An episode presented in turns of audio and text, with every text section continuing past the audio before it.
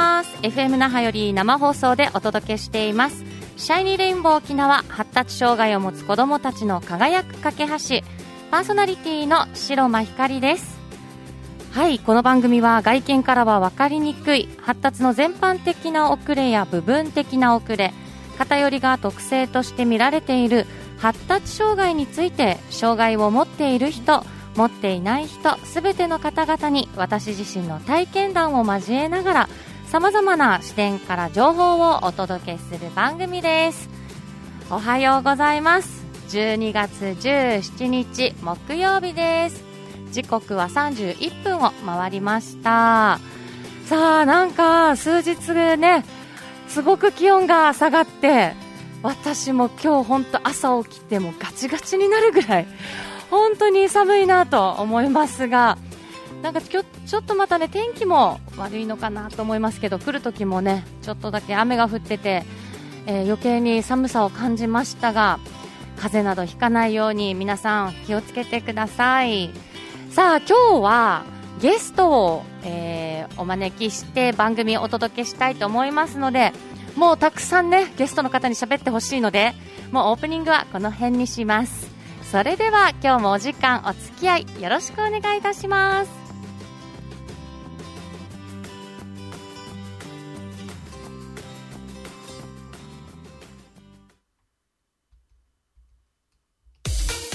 沖縄のホームページ制作は楽しいメディアカンパニーへ。皆さんのホームページはちゃんと成果を出してますか？ホームページはあなたの商品サービスを PR して認知集客採用問い合わせ購入売上につながるものであってほしいですよね。そのためのホームページを楽しいメディアが制作し管理いたします。ウェブ戦略のパートナー楽しいメディアカンパニーをどうぞよろしくお願いいたします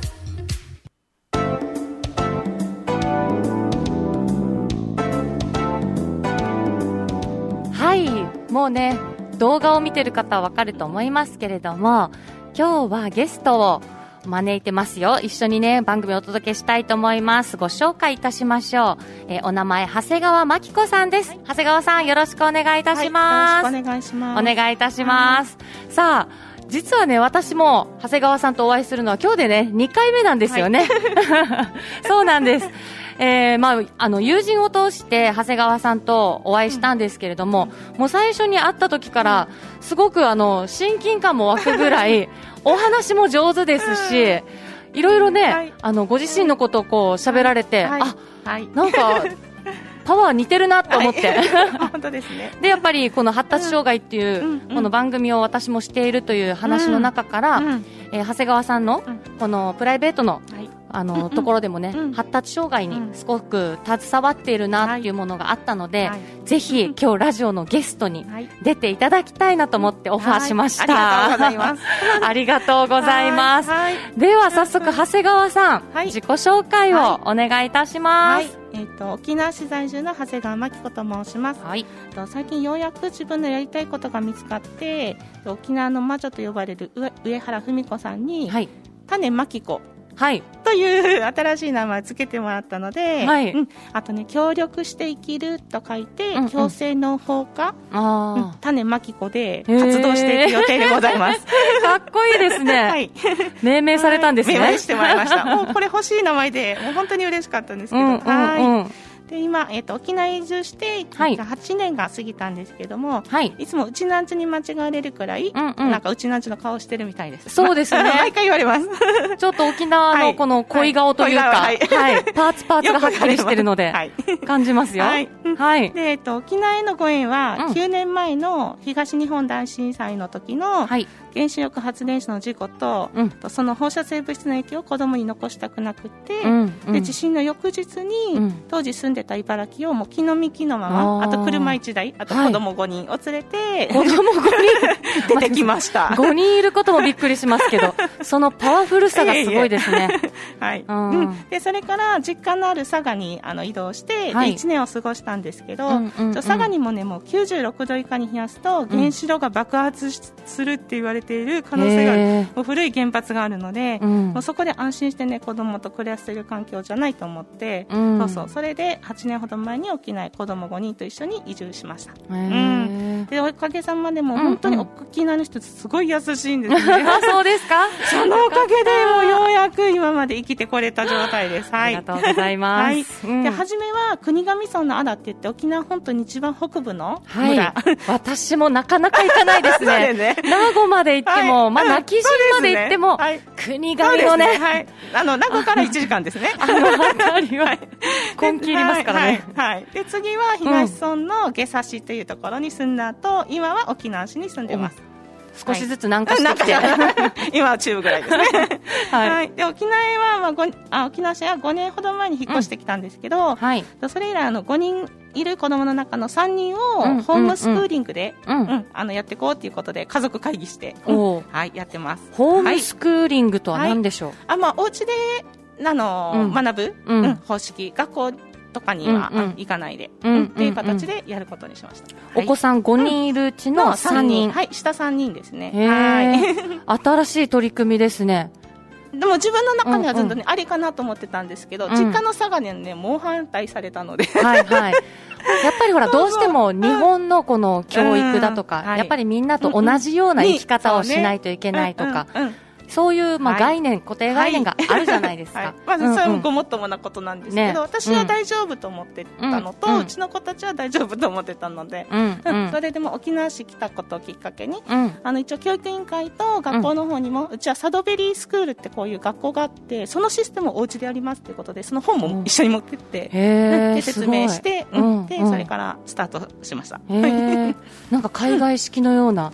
そういう感覚ですね。でも多分ね日本でいうとなんだろうな、うん、多分寺子屋とか、あんな感じのところでなんか学びする感じのと似たような感じなのかなと思うので、うんうん、本当にもう個性をちゃんと生かしたのをやりたい生き方をしてほしいという思いですよね。そうですね。はい。うんうんうん。ありがとうございます。はい。さあ、もうアクティブな長谷川さんだなという今の自己紹介を聞いてすごくね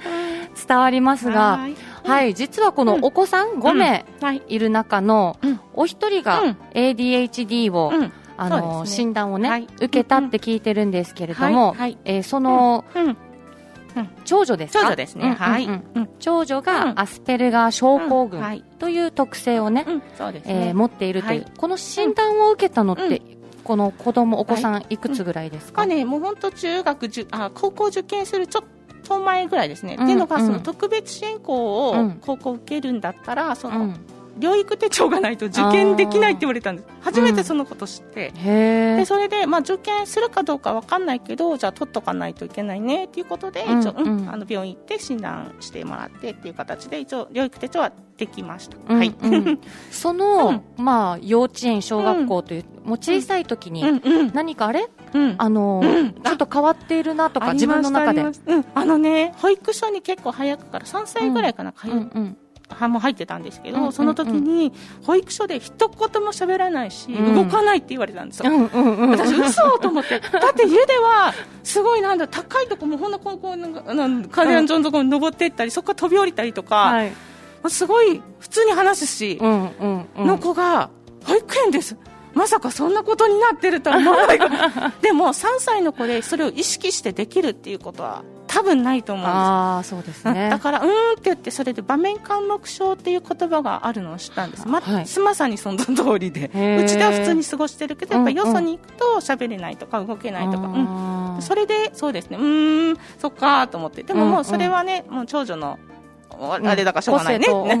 そうそうそう。その時は、まあ何か個性とか、少しこの子の苦手なことなんだろうなって思うぐらいで、何かまあ病気とか、こういったあの発達障害とか、そこに連想することはなかったんですか、まだね、そこまで知られてない時期だったかもしれない、まだ、もう十何年前か、18年くらい前か、ぐらいだったから。えー、じゃあ、はい何かの特性、うんうん、今までのねこの経験でもいいんですけれども、はいはい、この子の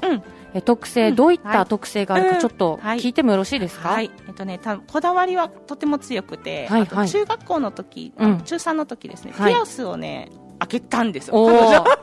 ね。はい。でね、しばらくね、ずっとね、ピアス開けたい、ピアス開けたいの、なんか、毎日呪文のように 言って、唱えてたのが、そうそうそう、でもね、中学生だから卒業するまでもうちょっと待ってねって話してたんだけど、はい、ある時にピタリと言わなくなったんですよ。へうん。で、それでね、そうそう、その後、私、まあ、まあ、大丈夫になったのかなって思ってたら、うんうん、あるその後担任の先生から、うんピアス開けてますよって で、電話があって、あーと思って、そんで本人に、ね、そうそう、これ何を使って開けたの？だってピアスーとか買ってあげた覚えないから、はい、なんで、どれの開けたのって言ったら、安全ピンで開けた。安全ピン痛いでしょみたいな。まあ、あるあるっちゃあるあるかもしれませんけど、私たちの時代も安全ピンとかいましたけど、そうですね。私は無理と思って。はい。そうそう。あとね、歯医者さんの、あの、キーンっていう、あの、高音が苦手みたいで、だからね、歯医者行くっつっても、もう、つも本人、行きた、行かないっつって、だから7歳以降で歯医者さんに行けてないんですよ。そう。音が、音がやっぱ苦手なんですね。そうそうそう。そのにやっぱあるみたいですね。そうそう。あと本当嫌いな人にはとことん話さないし、うん、ニコリともしない、うん、でも逆に気に入った人には飼ってる猫の写真とかお気に入りの写真を積極的に、はい、向こうがあの、はい、見たいだろうが見たくなかろうが 見せたりするとか、うん、あと初めての人と話すのが苦手、はい、特に男性が強いあそうなんですね、うん、だからね中学校の時の3年間支援級の担任の先生がいたんですけど、はい、娘がその笑った顔を初めて見たのが3年生の時。3年間ないですか3年間同じ先生、うん、そうなうち3年になって初めて こりゃ先生頑張りましたね。すごいねうんうん、あとね物の位置を覚えるのがとっても得意で家の中でねこれ何？爪切りどこかなって言って探し物聞くと、ほとんど持ってきてくれます。もう把握してるんですね。そのね空間認知能力のすっごすぎません？でね一度通った道ほとんど覚えてるんです。あすごい。だから小学校6年生の時に本当に一度だけ行ったお友達のうちに、うん、夏の炎天下の中犬を飼ってた犬を連れて、歩いて行ったんです。多分ね、はい、10キロ近かったんです。はいはいはい。なんかいくそそれも覚えてる。覚えてる。へえすごい。そうそうだからその根性とねその ね。空間に一度かプラス合わさって、はい、起きた奇跡。根性もないとできませんよこれ。はい。でそう。であとね大体とか適当っていう言葉のあれがむなニュアンスが難しい、うん、1から10まで手順をちゃんと説明すると、うんできるんです、うん、例えば掃除とか、うん、あの例えばまずねほうきを持ってきて、はい、でそこであの部屋の隅からここまで、うん、あの履いて出てもうそ1から10までやると、うん、もう本当にそういうあの誰よりも上手にやります、あの辺ちょっと放棄しといてって言われるとどの辺ってなるってことですよね。ちゃんと玄関を掃除してっていう。そう。ここからここまでとかね。そうそうで、うん、そんな感じ、はいあとね歌うことがもう大好きで、そう音楽もいつも身近にあって。いいことですね、はい、だからもう車の中だと2人でもね、うん、いつもカラオケ ボックス状態なんだよ。そんな感じ、うん。はい、あとね文字を書くときに枠の中にバランスよく書くのが苦手、うん、ああ、うん、聞いたことありますね、だから最初にだから長谷川って言ったら、もう長谷川がめっちゃでかいんです。はいはい、もうほぼほぼ8割ぐらい取ってる。うん。うん、まあ小学校だとひらがなで歯書いても、ね、この枠内に書けなかったり。これは現在もですか？うん。ちょっとね、大増しになってきて、うんうんうん 増してたけど、はい、まあ、ゆっくりゆっくりそれができるようにもなってきて。訓練かな、うんうんうん、そん。な感じ。あとね、そう、療育手帳の申請時にテストに名前書く欄があったんだけど、本に名前書けるんだけど、はい、書きたくなかったみたいで書きませんでした。なんででしょうこれは。わかんないけど。なんで書きたくなかったんだそのねこだわりがね普通だったら言われたままに書くじゃない。名前ぐらいは書くじゃないですか、はい、彼女は名前を書きたくなかった、はいはいはい。うん、そんなこだわり。ああなるほどねだとね、うん、予定してたことがキャンセルになったりすると、もう感触を起こしたり機嫌が悪くなったり、うん、これそうしょうがないから。でも、ね、分かってれば前もってね対応できる、うん、そうそう。今日ちょっとね一応こんな予定ではいるけどもしかしたら変わるかもしれないっていうことをちょっと言っとくとかね、言っておかないでもうそのまんまだと、そのま言われたことの予定なんですよね、もしかしたらこういうこともあるかもっていう、予想をちゃんと入れておけば、そうだね。気持ちのこう整理もできるんでしょうね。はい。っていうことが周りでもね、あの気遣い必要だなっていう。でもそう、今ねもう仕事の日とかはもう自分ちゃんと起きて 時間に間に合うようにお用意してるので、まあ逆にその発達障害という診断がされてない長男とかはもう朝もうギリギリまで寝てると起こさないと起きないみたいな感じで。そんな感じですね。そうそう。そんな感じで。おなるほど、で長女はそんな感じなんですけど、次男もねあのグレーゾーンみたいな感じ、はい、あの長女と一緒に検査を受けたんですけど、はい、彼の場合視覚が優位っていうのが分かったので,、でそれをまあじゃあそれを伸ばしていこうっていうことがあって、で幼稚園の頃からマインクラフトっていうゲームが好きなんですけどいま、だに続けてるんですよ。かれこれ10年ぐらい。だから食べる寝る以外はゲームやってるんですけど、大人ではもうおそらくかなわない。あこれ e スポーツですね。やりましょうね。e スポーツにはもう抜擢だと思いますよ。そうそうそう。そう本当にそんな感じ。マインクラフトってブロックを組み合わせたりなんか物質同士を掛け合わせて、新しい物質を作ったりするゲームみたいで,、うん、でそれでも彼の頭の中にあるものをそれで表現できるんですね。あすごい。そうそう。だから今ではもうあもうだから分からないことはもうパソコンだと勝手に調べてカチャカチャ やってるから親はついていけない。すごいスピードで、うん、じゃあ次男君の場合は、苦手なことがこう、多いっていうよりは、得意なことがずば抜けてるってことなんですね、だからそれを伸ばそうと思って。もちろん彼にも苦手なことはあって、でもそれを普通に引き上げようとかやるんじゃなくて、うん、そこは多分あのそこは放っといても知らないから大丈夫、うん、いいですねその長谷川さんの 育て方。そんな感じ。得意なところを伸ばしていきたいという、はい、そうですね。はい。なるほどね、そうするとやっぱりね、公教育では難しいんですよ。うん、はい。そうすると、先ほど、あの、おっしゃっていたね、ホームスクリーングで伸ばしていける。環境を作る。ですね。とい。うことでやってます。お母さんがここまで理解しているっていうのは本当に、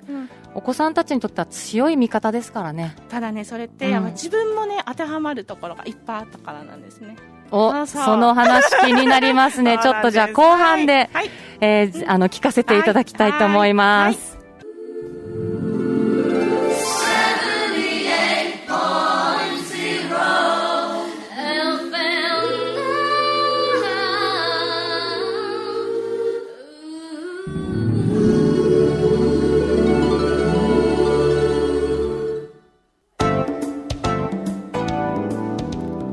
川さん、やっぱり話するの上手です。ありがとうございます。すごくわかりやすいですもん。ありがとうございます。うんうん。さあ、あの、ご自身が何かこうね、似ているような感じるところがあったって、先ほどおっしゃってたんですけれども。多々ありました。長谷川さんも何かこう特性を持たれてるってことですか？一応ね、長女と一緒に検査を受けたんですけど、その時は、私、ADHD っていう注意欠陥多動と言われる特性が強いってことが分かったんですね。はい。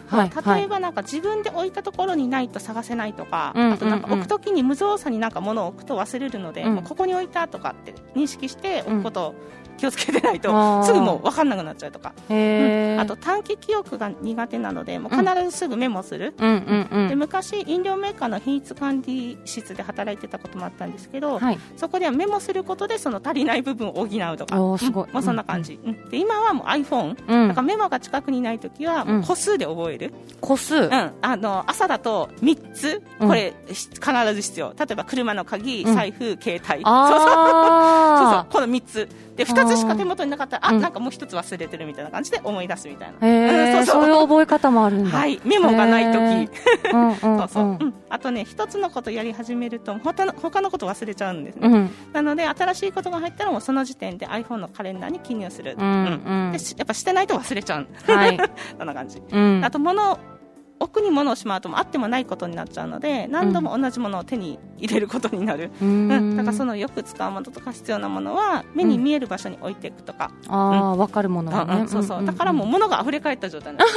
目に見えるところにないとそうそう。分かんないないことになっちゃうから。ああじゃあ整理整頓苦手ですか？とっても苦手ですね。そんな感じでございます、うんうん、片付け。そうそうそう、うんうんとね優先順位をつけるのがとっても苦手。うん。だから目に見えるものからどんどん手をつけていく感じだから、時々キャパオーバーになる。うん。あと楽しい時間をとあ楽しいと時間を忘れる？限界まで動く。いやそれ苦になってないんですよ、うんうんうん、そうそうそう。これ聞いたことありますね、はい、そんな感じございます、うん、そう。で今まで経験した職種は10を超えます、はい、で職場も多分16回15、6回は変わりました、うんうんうん、であとね娘と同様自分もこだわりが強くて、うん、自分のこだわりはもう誰が何と言おうと自分の死には曲げない、うん、で自分が良いと思ったことはいいし、ただ人の意見は参考程度に聞くで意見の違いとして耳に入れるだけ、うん、あとね99%無理だからって言われてももう自分ならやれるとかって思う、はい、うん、タイプ。かなりポジティブですね、はい、そうです。でそうややりたいと思ったらやらないと気が済まない、うんうん、で全てのことが自分に必要があって起こることだと思っているから、うん、他の人から見たらそれ絶対失敗でしょうと思うかもしれないことも、うん、自分では経験だっていうふうに思ってます。もしたとえそれがもう分かりやすく失敗だよと思ってても、自分の中では経験になるからな何も失敗ではない。あ すごいい。い、うんうん、いい考えです。そんな感じ。うんこういった特性って幼い頃からも自分で感じることってありました？ありました。あの運動会の時とかに並ぶんですけど、後ろの方に並んでると前からなんていうかな斜めになってきてる。人たちがいる、はい、でも自分のところでこれまっすぐに直したい。っ ったらそこの斜めの後ろに並ぶんじゃなくて その自分が見えてる架空の直線上のところに並ぶような人。あうん、じゃあ逆に周りから見ると、うん、長谷川さんがずれてるんですよね。ああ。まっすぐちゃんと本人は並んでるのに。ああ、なるほどね。おかしいね。でもこういった特性を、まあ、幼い頃から自分でも分かっていて、うんもう自分でもちょっとなんか変わってるなって、うん、みんなと違うところあるかもって、どうしてもやっぱり思うじゃないですか、うんうん、10人やっぱりいたら、1人、2人、あとの8割ってみんな同じことで頑張るじゃないですか、その中でこう嫌だなって思ったり、なんか自分で自分をこう苦しめる時があったとか、そういうこと、あ全くない。えだって、だって100人中99人がちゃんとしてたら、1人変なことしても大丈夫くないと。思う。うん、うん、うん。すごいポジティブです、本当。そうそう。うん。やっぱほら、日本だとみんな同じ。そう。でまた集団行動とか、そういった中で暮らしているので、どうしてもね。そうそうそうあると思うので、ああもうそこはもうじゃ昔からこう切り替えも自分自身がこう切り替えることができてたんですね、うん、切り替えっていうかもうこう自分はこうだからね、うんうん、もうしょうがないよねみたいな。う すごいポジティブだな。ポジティブですね。こ んな感じです。おありがとうございます、はい、長谷川さん、すごく話が面白すぎて、はい。もうあと番組3分しかないです。私がこれ時間配分間違えてますね。すいません。じゃあ、てんこ盛りに書いてきたすごい。いやいやいやいや、話が面白すぎて、はいはいじゃあまた次回、えー、次回。ぜひまた来てください。はい、そうしましょうね。じゃあ最後にごめんなさい。本当に最後なんですけれども、うん、これから、うん、まあ今ちょっと思い描いてることがあれば簡単に、はい教えてください。OK です。今ね、うん、えっ、ー、と、1年ほど前から、糸満のテリアっていう場所で村を作りたいっていう仲間と一緒に、チャーギビレッジっていう場所を作ってきたんだけど、はい、そこでは自分が思うような人間以外の他の生き物たちと共存できる場所が作れないっていうのが分かったので、はい、今度は名護市の牧屋っていう地区に畑を借りて、そこで自然農法、うん、共生農法をしていくことにしました。で、近々そこでね、古民家も借りれるみたいなので、それを回収して、みんながユンタクできる場所を作る予定。でそこで、うん、種をまく人とか、苗を植える人とか、古民家を改修したい人を募集してるんですよ。はい、であと名護市の伊佐川にあるやんばるスペースっていうカフェを今週3日借りてカフェを運営してるんですけど、そこで沖縄でヤーナー草と呼ばれてる仙断層の粉が練り込まれてる麺や粉を南城市にあるジョイ工房さんから分けていただいて、はい、でカフェで焼きそばやピザとか沖縄の食材にこだわった食事を提供してます。うんうん、すごい、はい、あと不登校や発達障害のお持ちの方が安心して将来生活できるような受け入れ先、うん、働く場所できる知恵を共有できる場所やユンタクする場所をそこに真喜屋に作りたいと思ってます。素晴らしい、はいうん、あとは沖縄県産の樹齢80年のチャーギを1年ほど前から保管してもらってるんですけど、うんうんうん、それを首里城復興へ寄付したいと思ってます。あ素晴らしい、はい、でそこでそのスポンサーになる人も探してます。ぜひね、お願いします。はい。うん、で最後に私はもう大きなけあの審査経験して、うん、もう平和な明日が当たり前に来るとは限らないっていうことを学んだんですね、うん、だから一度限りのこの人生はもう神様からのプレゼントだと思っているので、うんうん、これからも自分の気持ちを大切にしつつ自分しか生きれない人生を死ぬまで楽しもうと思っています、ありがとうございます、はい、長谷川さん、はい、本当にもう、私が今日すごく楽しませてもらいました、はい、本当にあっという間な時間で、ありがとうございます。いやいや、もっと本当に喋ってほしいので、ぜひまた ね、今度は、そう、おふた、あの、子供さんとのこの関係性、子育ての話なども、ぜひ聞かせてください。はい、よろしくお願いいたします。はい、今日は長谷川真紀子さんをゲストにお招きまして、え番組をお届けしました。長谷川さん、今日はありがとうございました。はい、皆さんもありがとうございます。また来週お会いしましょう。バイバーイ。この番組は楽しいメディアカンパニー沖縄合同会社琉球スポーツサポートの提供でお送りしました。